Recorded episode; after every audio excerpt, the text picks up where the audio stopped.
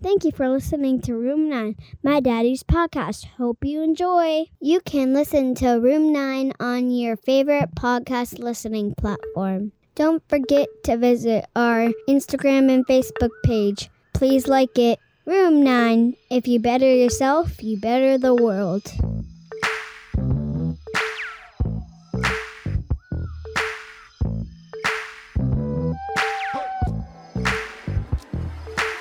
I just remember back then, like I was miserable. I was miserable with, you know, thinking that whenever I got an assignment, I always thought like the other person, like, how could they ask this? This is an incomplete brief. Like I just would be very critical of someone else, which really now I realize it was a reflection of how critical I was to myself. And so I have more compassion for old me and thinking about that. And so that's why I want to help people who they're they're miserable in their creative world. Like they got into creativity and that career because they loved it. And I remember loving it when I was studying it. But then when I got into the career world, I felt instantly when I got a job that I had to prove myself. And that was today's guest, Melinda Livesey. All I have to say this week, which by the way, I'm a day late, hopefully not a buck short. Sorry, that was terrible. But these next, this week and then next week, these two conversations have been probably two of my all time favorites thus far. This year has been just so far fabulous with podcasts and conversations. Let's just start calling this what this is. This is just a chronicle of my conversations. But anyway, this week and next week have just been humbling conversations for me. I've realized it was just a reminder of there's not only always, but I still have so much work to do in me, in my ego, and everything else. So it's been awesome, awesome conversations. And ironically, which I love, both of the people I talked to are technically from designer to brand strategist, and the conversations we had were extremely deep. And just enjoy them because I absolutely loved them. All right. Love you guys. Peace.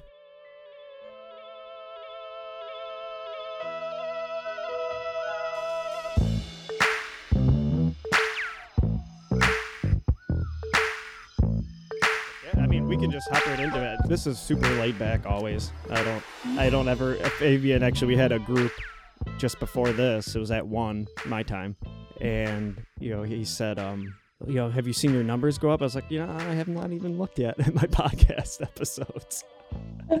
Because I mean, this is to its core. I just love having these conversations, and that's what it's all about for me. And people are always down for podcasts, right? It's Yeah. like, hey, you want to do a podcast? Especially in the behavioral health world, because they're so far behind. They're like, oh my god, a podcast? Yeah. Yeah. There's someone else I'd love to introduce you to as well that I think would be a really good guest for your show. So Yeah, um, I'll, I'll always take that. Refer him. Yeah, he's big into like the mental health for creatives, especially. He's one of my coaches that teach with me. Okay. So yeah, Awesome. he's amazing. But Yeah. I think it'd be a good time. Beautiful. Yeah, that would be awesome. Yeah, I mean, yeah, wherever you want to get going, Belinda. I don't I don't really care. I just like I loved how you have, you know, started and I can tell obviously from your conversations that have been online on YouTube, um, I can tell that you have worked hard to get to where you're at and I can tell even how open and honest you are on those videos about what you're struggling with that you've had to get over some insecurities and everything else, which every human does, and if they're lying, they're full of crap anyway. So you know, to, you know, start with me. How did this whole process start? You were you were a designer, and then you got an itch. I guess as far as you don't have to get into technique as much as you know mentally your mental battleground because that's just as Mhm. important. Oh man, I um when I first started out as a designer, I whenever I teach something now, it's as if I'm I'm thinking of old me, like Mhm. me when I first got hired, because I used to work at Oakley for about seven years, on and off for seven years, and man, I I was prideful. I thought I knew everything. I was looking at all these older like art directors, creative directors, and I'm like, what do you know? When I could have been learning from them. Hmm. So I just remember back then, like I was miserable. I was miserable with, you know, thinking that whenever I got an assignment, I always thought like the other person, like, how could they ask this? This is an incomplete brief. Like I just would be very critical of someone else, which really now I realize it was a reflection of how critical I was to myself. And so I have more compassion for old me and thinking about that. And so that's why I want to help people who they're they're miserable in their creative world. Like they got into creativity and that career because they loved it. And I remember loving it when I was studying it. But then when I got into the career world, I felt instantly when I got a job that I had to prove myself. And it was something I took on. It wasn't that anyone told me that. It was just like a natural progression. Yeah. I was learning and then I finally get the job and I felt like, okay, now I'm supposed to prove myself. And with that came a fixed mindset, thinking that I had to prove now all that skill and ability that I have from school, not realizing that I'm still learning. And even now I'm still learning. So yeah, that that's where I started. it wasn't fun. And I did not take responsibility for where, where I was either. So and what I felt. So I was I was very miserable, but then blamed it on the job, blamed it on coworkers, blamed it on my boss, or when I did freelancing, blamed it on my clients. And it was never my problem.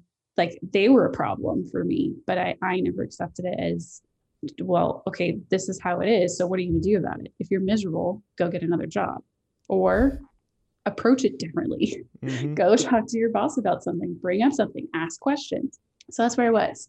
And then I started, um, so I got laid off from that job. They cut the creative department. And I was like, yes, finally, I can start my own thing. I've always wanted to be working for myself. And in that process of learning how to work for myself, then I met Chris Do. He became a coach. And I realized there was so much that I didn't know and that I was still learning. Surprise, surprise, like we're still learning. But for, but even like, it's such a cliche to say, like, oh, we're lifelong learners. Like I could say that, but I wasn't actually doing it. And not until I really did start learning and being vulnerable enough to say, I don't know. I don't even know what I don't know. I don't know the questions to ask. Hmm. That that's when I started to actually grow. So yeah, well, it takes a lot to just say, hey, I don't know something. I don't know why, because I think most of us don't know 90% of anything, right? Yeah. Like we don't know anything. And I don't know why we feel dumb sometimes. I don't know if it's maybe when it's we're in the field of something we're quote supposed to be professionals or we're supposed to have a degree. And it is a cliche to say, you know, you always keep learning. But it's funny. I remember the the I don't know if you ever heard the psychology um, Dunning Kruger effect the more mm-hmm. you know the more you know the less you think you know and that is such a real thing because i just most of my like first life i've spent diving into philosophy and psychology trying to fix myself. And it's just so hilarious how the more you find out about something you're like you feel dumber. You really do. Yeah it opens it's like you get through one door and you're like yes that's the only door that i need to go through. And you get through it and then you realize a hundred more that you could go through. And you're like oh well now, now i'm going to open up another can of worms. And you go through the next one and you realize a thousand doors just opened of things you don't know and so uh, it just keeps going. I know i love alan watts is one of my favorite authors people. He, he he died a while ago but he always talked about you know life's life's a game and you got to learn to not take it too seriously because it's a trick. It really is. And you think yeah. something's going to make you happier down the road so you work hard for it. And it's really all about finding balance right? Which is which is tough to do. But even you talked about blame you know and how we um resentment and we don't speak up and stick up for ourselves and then get angry at people because we didn't even you know share our opinion And then we leave and we're bitter and we're prideful and so that's a lot for you to have to break through and i think i mean kudos to you because majority of people sit there and lost in their projections on the world and can mm-hmm. never really come to that that space where they can all right i gotta i'm actually talking about me here every time i see something in somebody else yeah which was a, a really harsh reality for me to come to terms with because i could almost feel the ego death like like it oh you can physically it yeah. hurt yeah and it so i remember um, a couple times where it was like i had this awakening like oh wait i'm the problem. And and it was i just remember this sense of like very scared because it was it was that feeling of like being just vulnerable and broken open and being seen by the world of like oh no you actually see me for who i am. And there was like some personal instances that had happened that that brought that about for me. And that i just remember so vividly going oh wait this is me. Oh no. Oh no. But then so there was that feeling but then immediately there was this feeling of of empowerment almost mm-hmm. because I realized, oh wait, I, oh I have I have more control over this than I thought because this whole time I thought the power was with everyone and everything else, the circumstances, people, clients, bosses, jobs, and it, it was here this whole time so it was like this immense feeling of vulnerability but then immediately after it was like oh oh oh i have the power mm. to do something about it but it, it, would i was always like going back and forth between the two because yep. then i was like yes i feel powerful and then i would take a step to learn something or take a step into something realizing like oh i don't I don't know anything. And then I fail at it and make mistakes. And then you feel, and then I feel vulnerable again. And then what I can do something about this. And so it was this like constant oh, back and forth, ping pong, ping ponging, yeah, between the two. Yeah. Oh, it's crazy difficult. I feel like um, everything in life is that, especially when you're doing a freelancing thing on your own, and you have to. It, it's kind of very similar to that. Like it's that up and down. All right, I'm going to be successful. I'm going to be great, and then it's like, oh wait.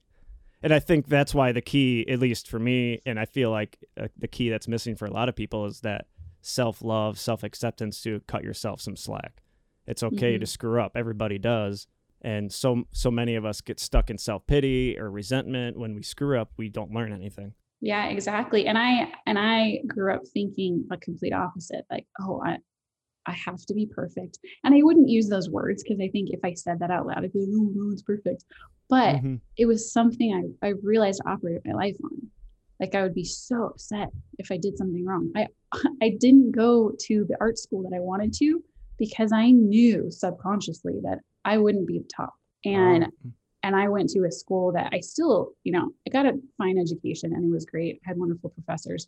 But I went to a school where it was possible for me to be the top, the top student. Hmm. So I put myself in situations where I would be the top one so that I wouldn't feel bad about myself and then feel that, you know, vulnerability of of that gap, the the knowledge gap between what I could know or what I wanted to learn and where I actually was. I didn't want to feel that gap.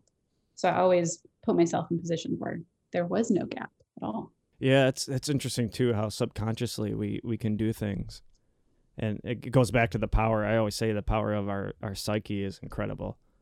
And when we, we put ourselves in positions all the time that we don't even know we're doing intentionally to make it either maybe easier or whatever that case may be. Safe usually is probably the the correct word for it. So how did mm-hmm. you like? How did you end up kind of? All right, I'm done. You know, building those walls and doing. I mean, what was that main? Do you have a main moment? Was it kind of just a a bunch of things together that caused that mind switch?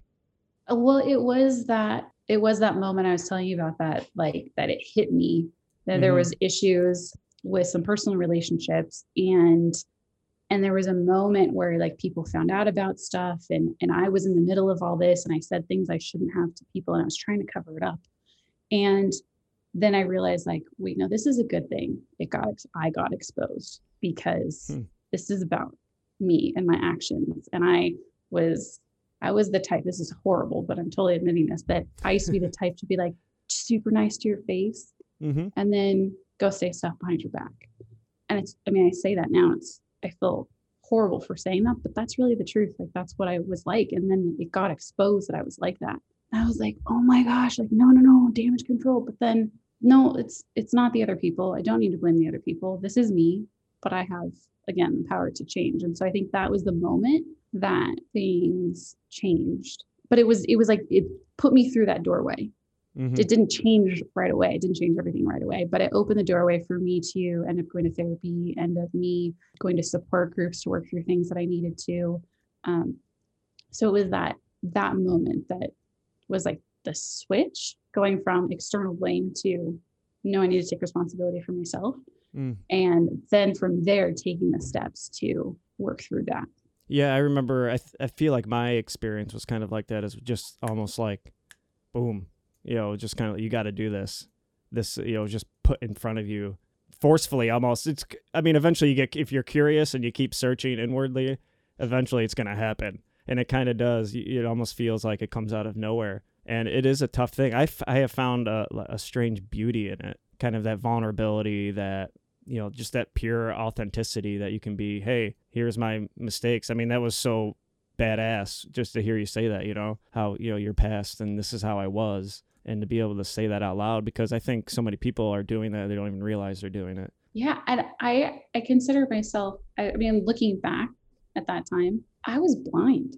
It was like yeah. it was this weird thing where it was like I knew but then I didn't. because I was so focused on external blaming of everyone else. And so I, I was blinded to my own self. So that's that's the way I could describe it. Where it's almost like you kind of know, but it's a blinding. And so it was as if in that moment it was like the blinders are taken off and then Yeah, I- I love- reality.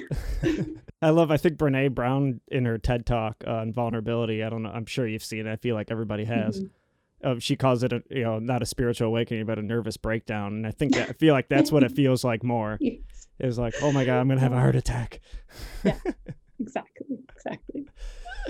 so that was kind of the beginning of your like design stage brand strategy like basically makes you take control of a room get up in front of people really be emotional intelligent really kind of be on top of things and a great communicator. How did you get the confidence to break through even that? Because i feel like that's another stage in and of itself from design but then to go in because so many designers are are the same. So many creatives are the same right? Usually you can kind of it's not a prerequisite but you're you're introverted. Mhm. you know you're quiet.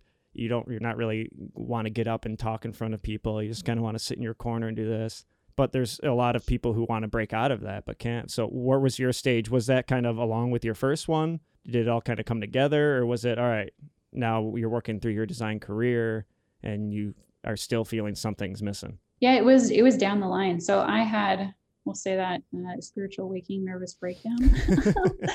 um, it was a while ago. I mean, it was like nine years ago, right around that. And so I was slowly working through that. And then I got laid off in 2015. And so that's when I started working for myself. okay And about two years into that, 2017 is when I met my coach. And I think that was the next like awakening. Uh, so I had met him because I was engaging with his content online and I was doing the logo assignments that he put out. And I, I was at this weird place where I had seen my younger cousin, he's a concept artist, and he was he was spending all night getting better at his craft. Like he was looking at teachers online, he was going through e-courses, he was studying his favorite artists. And I had come to a point in my design that I I was just feeling like stuck. Like I wasn't getting any better. I didn't know what I should do to get better. And it, I was like, whoa, well, maybe this is just it. And I, and in my head, I just accepted like, well, that's just this is what I I have, and I w- didn't even think of like growing or that I could. So I had this weird thing of like, well, you're too old.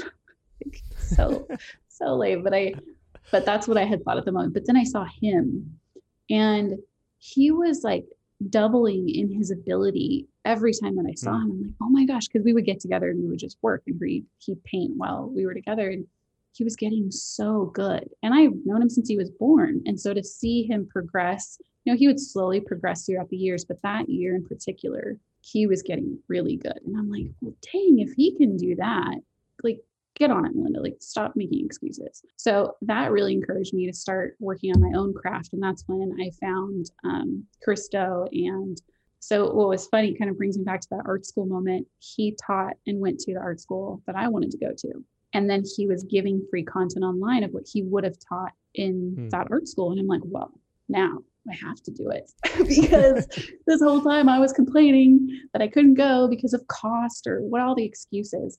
And now I have it given to me on a silver platter for free. mm-hmm. Why not do it? And so I downloaded the assignments. I did them. I was tracing logos hours, like hours and hours after I would do my freelance work. And I spent weeks on it. Like, do I still had that like perfectionist mentality like, I'm gonna do great at this instead of like, what can I learn? so i but I but I still learned a ton. But I, I think in the back of my head, I just wanted to be really good at it. And it got his attention.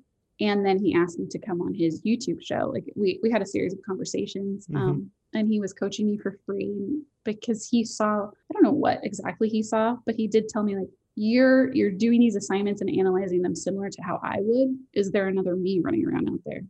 And I was like, oh my gosh, what? And so then he asked like, well, what are, what are your thoughts about being on YouTube? We could try out you being coached on the show. And so I was terrified because introvert, like you were saying, I hid behind email. Like I was even freaked out to get on a video call with him. And so I was like, well, I got I, I got to do this. Like who gets this kind of an opportunity? And at that time, he had a large following at that time. I think he was around like 120,000 on uh, YouTube, which was like, oh my gosh, it's crazy. Which now he's over a a million. which million yeah blows my mind.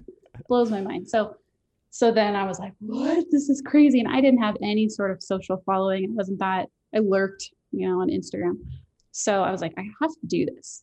Like I have to just suck it up and do it. And so uh, that was another time where I did something that I didn't know how it was going to turn out. He even said, he's like, we'll see how it goes. Like we don't have to, we don't promise anything. We just will test it out and see. And if it works for us both, cool. If not, it's mm-hmm. fine too. And there was something he told me though before, I think it was before I got on uh, the first show. And he said, all I'm asking is that you're utterly honest. That's all that's all you need to come with is in like you don't need to know anything you don't need to be an expert at anything just come with your questions come with all of your objections to anything i say and just be honest that's all. Hmm. because in our conversations he could tell like i was very open because at that time i had had years of being in therapy and being in support groups. So i got really comfortable with just being open about hey this is where i'm at. This is probably why it happened this is what I'm hoping for. Like I was very comfortable in describing what was going on because I had been practicing that every single week for years. Um, so by the time me and him talked, he's like very self-aware. you can describe what's going on in your questions. So that's how I got in the show. But I think it felt like jumping in the deep end. It was so scary. Like cameras, talking to someone who was intimidating, who, you know, he's won Emmys. Like what? it was just, it was crazy. But um, but when he told me like all I'm asking is that you're you're you. That's all. That's awesome. Like I can I can do that. Yeah, I'm good at that yes, actually. I'm totally good at that. I've been practicing. Yeah, so I think that was the next one. So so in that and talking about brand strategy, you're asking, you know, he he was teaching me how to listen and ask questions and not just jump into giving advice to people when a mm. client would come to me. I'm like, wait a minute, this whole time what was I doing? Like I, I had thought that I had to prove myself to clients that I had to come with the answers before even asking them what's going on. Mm. Like what's bringing you here? What drove this to for you to even come here? And so that was that really helped me. And then when he suggested that I learn brand strategy, when I learned that, I was like, okay, now everything's clicking because it almost felt like that that is what I had been preparing for the past few years. Mm. Is like actually getting outside of myself and stop focusing on myself and focus on the person in front of me. And I've always liked to ask a ton of questions and be curious. And so I just felt like, oh, this is what this is what I've always been wanting to do. But it was almost like I needed I needed to be a different person in order to do it in order to be ready for it. So if someone would have introduced that to me at the beginning of my career, I wouldn't have been in the right mindset, mindset. to actually be excited about it, to care, to do it in a way that actually puts the client first. No, I would I would have been horrible. So I felt like I had years of preparing. And then when it came to like, okay, this is I think you should learn this, it was like heavens opened. like, okay, ah. got it. Yeah. Well, I mean, oh my God, there's so much there. I have like 40,000 things written down here. First of all, story. The whole act of telling your story is is awesome. It's so powerful, right? When you can, when somebody says, come and just be honest, be open, be you, it's like, oh, okay. And then when you share your story and you realize, I'm sure people have reached out to you throughout over yeah. the, the years now saying thank Hundreds. you for oh, doing oh, yeah. this, right? And yeah. how awesome is it? Like and all you did was get up there and share about what you are struggling with. You weren't even mm-hmm. trying to tell anybody anything, teach anybody anything. You're just like, oh, I suck at this and this, and I want help with this and this, and please help me. And that's how you f and learn quick. That's how you grow mm-hmm. quick, right? And that's awesome. Mm-hmm. So that is amazing. You know, I think a lot of people. There's this quote uh, now as I started kind of working on my own that didn't make sense to me until more recently, and it's the harder I work, the luckier I got. And it's such a funny thing when you start working your ass off, you start doing something that you're excited about and passionate about, and you just keep doing it. Like things start happening. Like even my conversation with Gary Vaynerchuk was pure luck. But I've also been working my ass off over the last, you know, three years, you know, kind of doing mm-hmm. things. And it's just so amazing how that can all come together. And when you kind of just put things out there for the universe and just like, all right, I'm going to do my best and learn something you know, yeah. everything ends up being pretty pretty chill, pretty cool, and works out well. Yeah, and people don't talk about that. They just see the conversation mm-hmm. with Gary Vaynerchuk. They see yeah. me being coached By at Chris. Christo's yeah. studio. Yeah, and they don't. Oh, she's lucky. She got to hang exactly. out with Christo. Like, no, she worked her ass off and got noticed and then was able to do some stuff with them. Yeah, exactly. But when I hear like people say that, like, whatever, you just got the excuses, it's like I see early me in that hmm. because then it, it gets me off the hook to actually do something about it, to actually put in work Yep. that might not give me a lucky break like that, that it might fail. And that's like, who wants to waste their time? Right. It's so much easier to go, Yeah. well, they were just lucky. Any anything but to try. We're so scared to fail, so many of us. And I think people are again through your you telling your story and which is why I love having these conversations because people get to hear stories. And I think it's like, oh, I'm not the only person that's struggling with that. And that's a powerful thing. I think people need to hear too. Like I've I have failed at many things. So Mhm. before that, too, before I met him, like there were so many different businesses that I started. Like, you know, I was like queen of buying the domain names and registering businesses and like, yeah, I'm gonna do this. And then it's just not working out. Like one thing or another, it's just wrong market, wrong me, whatever. It just didn't work out multiple times. I can't even tell you Mhm. how many things I tried to get started that completely failed. And I put hours, hours, years into some of these things and they didn't go anywhere. But I think the point is just to keep going. Like Yep. just keep going. Yep, and and I always, you know, I always say, no matter what it is, whether it's a crazy tragedy or just some little challenge, that if you can stay out of self pity and just keep your eyes open while you're on the ground, whenever you fall, keep your eyes open and just try to learn something. It becomes an almost like a, a blessing in, in disguise. Yeah, and keep I, I love that too. And like keep your eyes open for people who are also in the same place. Like you fall, there's Yeah. probably someone next to you that's fallen too. Mm-hmm. you know, help them up while you help yourself up too. I think that's also what encourages me to share now my story is because like I know what it feels like to hate what you do, but to know the excitement that you had when you first learned it, Mm-hmm. the creativity and design, like uh, there were so many things like problem solving that I loved, and that's why I got into it. But then to be completely dismayed of like, wait, this is what it is. This is all there is, and I want to show people like, no, no, no, that's not all there is. Like you can get over that hump, but it's most likely has to do more with you than anything else. you know, like once you get over that, then it's like you'll see that there's so many possibilities, there's so many opportunities, but but first you gotta get this straight. it, it's so funny because I kind of did things watching, you know, the Futur, watching just really all over the place. Even like I think, I mean, not I think Gary Vaynerchuk does it all the time. You know, it's so funny these people teaching along with business, along with design, along with other creative things, how to be introspective and work on yourself and how to develop that confidence and that self-love and i mean I, I remember when i was 26 i remember i just i turned off television i think I went a few years after that without even watching tv but i'm going to fix myself right? I dove into books psychology philosophy whatever but i had no none of this self-love none of this self-accept none of this confidence none of this ability to fail. And you just end up getting this list of things that you suck at. And that's about it. And you feel like the biggest piece of crap ever on the planet. Mhm. and I think such an important thing that's being taught and happens from people like you sharing what you've struggled with and how you've gotten over things is it just I mean it completely brings you together with people. It completely allows you to work on things and just become a better thing. But it's so interesting how that's all being taught with business, with design, like cuz you have to. You can't you can be the greatest designer in the world, but if you're a crappy communicator, if you don't like yourself, if you can't try to just jump into something you're uncomfortable with, you're going to be stuck your whole life. Yeah, and I'm glad you brought that up too, because I feel like, especially in something like design where it's visibly noticeable if you're good, Yeah. it's easy to hide behind. And I know for myself, and I've seen this in comments on YouTube, people are like, why do you con- why do you concentrate so much on mindset? Just give us the process. Just teach us how to do this thing. And it's funny because it's easy to hide behind good design. It's like a um, what is it, a crutch?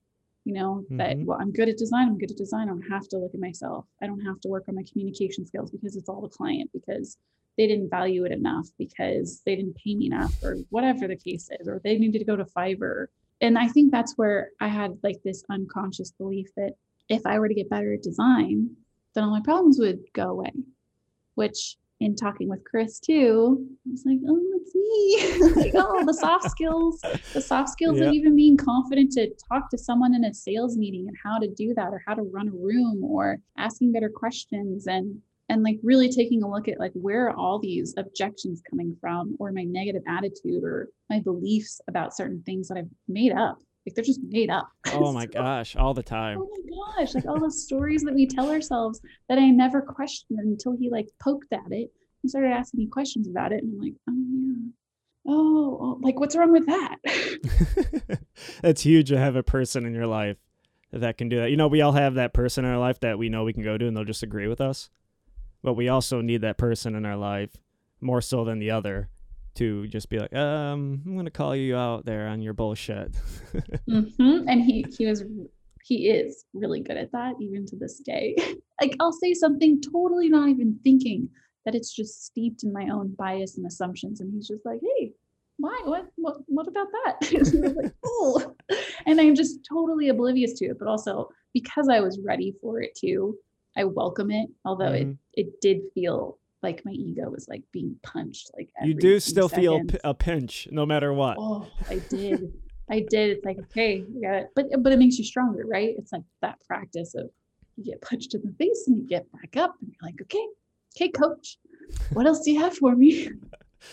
That's Uh, that is the best way to learn. It is, but I again, I think it comes back to that people need to develop that love for themselves, that okayness of all right, it's okay not to be effing perfect. We all have this in our heads, and it's unbelievably unrealistic. One of my favorite books I read, a chapter in it was called um, uh, "Take Care of Yourself Like Somebody You Love." I think it was, he was just basically he was like, people take better care of their dogs than they do themselves and people cut everybody else some slack and not themselves. And it, this guy, he's a clinical psychologist, and he was talking about this couple he was with that their granddaughter committed suicide, and the wife kept just blaming herself, and she and the guy was like, "Well, do you blame your husband the same way you blame yourself?" And she was like, "No, I would never do that." He's like, "Well, why are you blaming yourself?" Come on, Mhm. and we do that all the time. We we put these expectations on ourselves to be perfect, and it's so dumb, right? When you say, like you said, when you say it out loud, I have to be perfect. Like that sounds so ridiculous. Yeah, yeah. And I was just talking with some friends the other night because we're actually going through a self compassion workbook. Awesome. Um, yeah. And um, I had this realization that the more self-compassionate we are to ourselves, it it's contagious. It encourages Mhm. other people to also be self-compassionate as well. And so when they see like, oh, you're not beating yourself up, that means I shouldn't beat myself up. It's this it's this feeling Mhm. that that yeah, it's contagious. And same goes for the opposite. So if I'm super self-critical, then it teaches other people around me, oh, no, oh, I got to hold myself to that standard as well. I should be beating myself up over this too because they're beating themselves up over that. And it might not be that conscious, but that's what we're we're teaching people to do. Anyone that we're around. So Mm. whatever state that we're in, if it's self-compassionate or if it's if it's you know self-pity or beating ourselves up, that's that's going to spread, and people are going to catch on and they're going to learn. Oh, that's the way I should be too, if that's what you're doing. Hmm.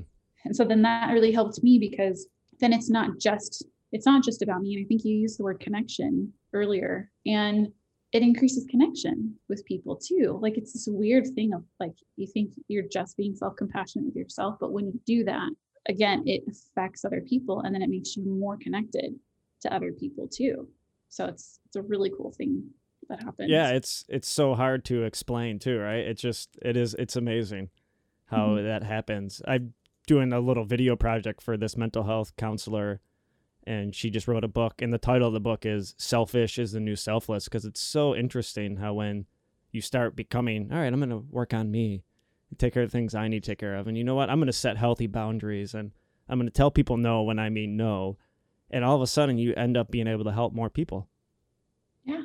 And it's just Yeah. it's amazing and the, again yeah like you said too the connection is i mean that's what we all long for as human beings Yeah, I heard um there was that TED talk that was the opposite of sobriety is yeah, the opposite of Oh, yeah. addiction is not sobriety, it's connection.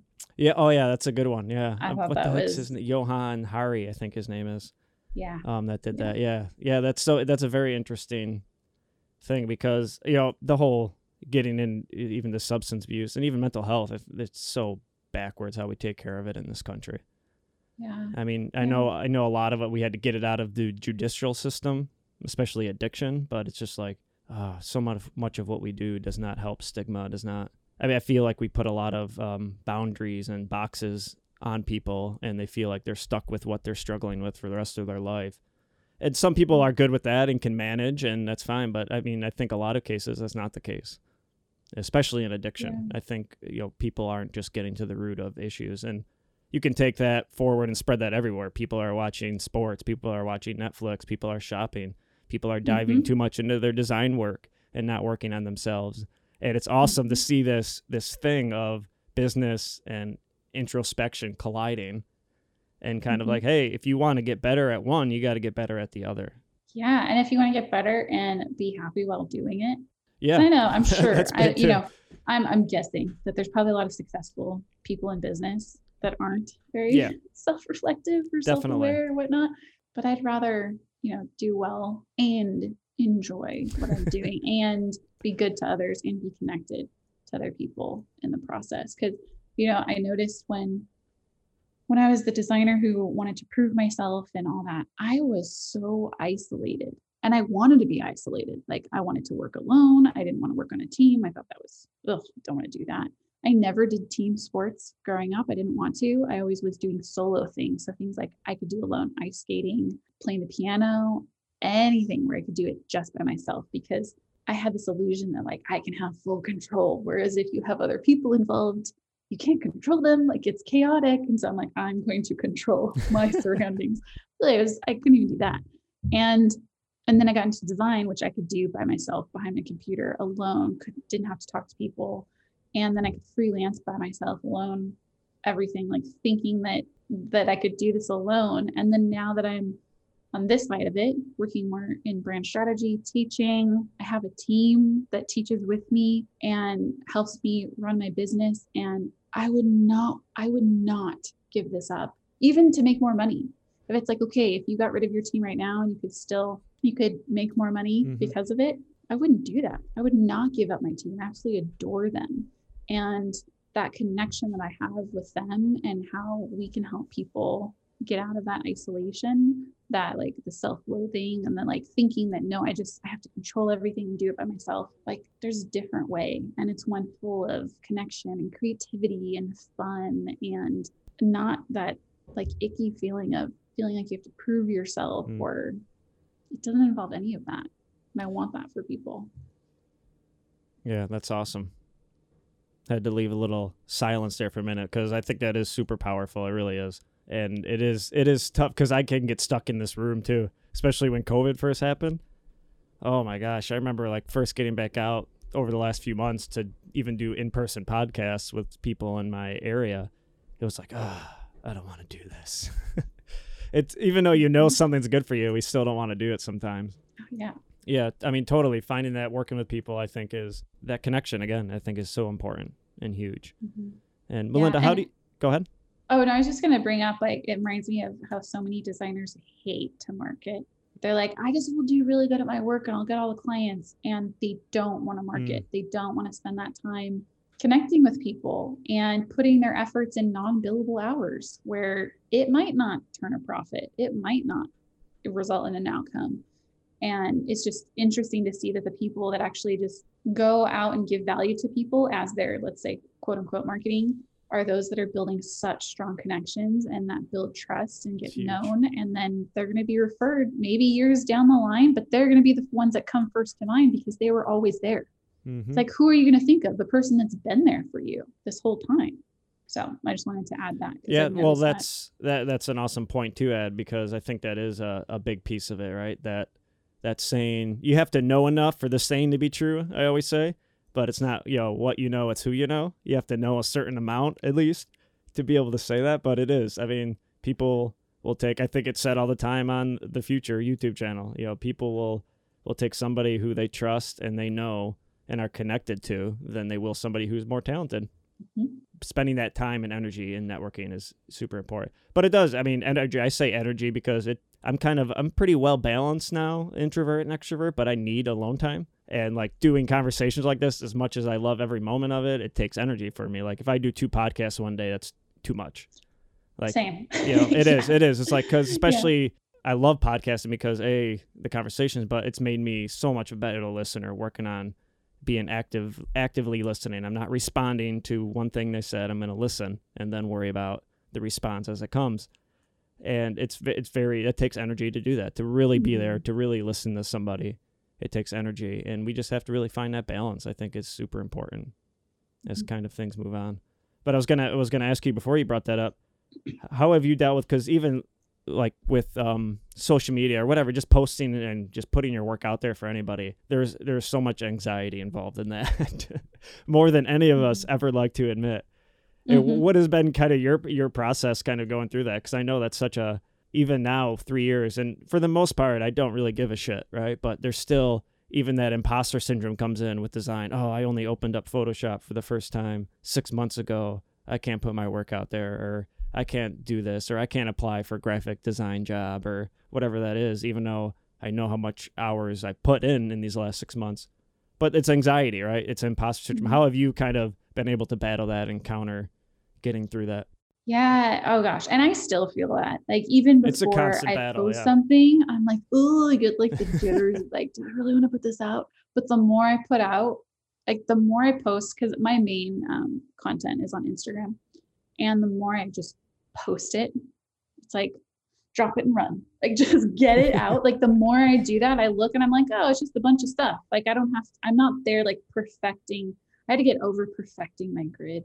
There's that making sure again, right? I'm like, no, I the message and this actually really helps so i have um, i have this friend mo and he actually does the cutting of my videos and video strategy for me Okay. on instagram but we're also really good friends we meet once a week he's an accountability partner and we just you know keep each other in line and i was having a really difficult time posting and i was like mo i don't know what the heck's going on like i just i, I haven't been posting for three months and i would go really hard for like a month or month or two i would like post all the time and then I would just drop off the face of the earth and not do anything. And I'm like, I know I need to do this for my business. I know that it would be helpful for people. I just can't get into it. And I was really stuck. My like designer perfectionist came out like the posts have to be like they should look a certain way and got really hung up on that. And he, in a series of questions that he asked me, it came down to like, well, what's the number one thing you're trying to do here? Like, what if you were to do the one thing if it were to do one thing, what would that be? And it came down for me as connection. If it hmm. connects with someone, it speaks to someone, that's all that matters. Does not matter what it looks like. It doesn't matter if everything's perfect or the videos are cut exactly right, or if I look a certain way or I talk a certain way if it's a video. All that matters is that it speaks to someone, that it connects to someone. And when he helped me realize that, I was like, oh, duh. like this whole time I was stuck in this like it, it the proving like that the, the monster kept coming out like you have to prove yourself you have to look a certain way. And, and once it it came down to like the message is more important than the medium the connection that you make with someone how you help them that's what matters. Then it snapped me out of it that. And then i also read uh, mindset from carol dweck.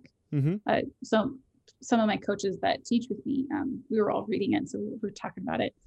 And at the end, she suggests that you name your fixed mindset. So that inner critic that always is saying bad stuff to you about yourself um, or other people. So name it, give it a name. And the first name that came to me was Mr. Brick, because I just feel like he's he's just sitting on my shoulders. So like with the Instagram, I couldn't do anything. Like I, I couldn't post and because I had him in my ear, like sitting on my shoulders saying, it needs to look a certain way, you know, oh, it's probably not going to Mm. look as good as so and so's and whatnot. And so it just stops me from doing things. So I start I start having conversations with Mr. Brick.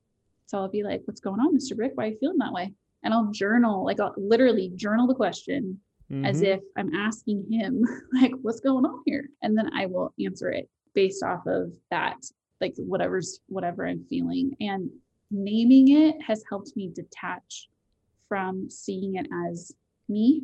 And then I can handle it. And then even like talking with the coaches and my friends, I'd be like, you know what Mr. Brick did today? And like talking about him is a completely separate person. And like, and here's what I did. And then like I'll give them a conversation of like the question, my answer, and how I worked through it. And then by the end, it's like, okay, I'm good and I'm over it. and I can work through it. So that's how I uh, maintain. That. That's great. It's well, it's so funny too. It seems like I find the cheesier something is, the better it works. Oh, like Oh, yeah, it seems so memorable. cheesy. Yeah.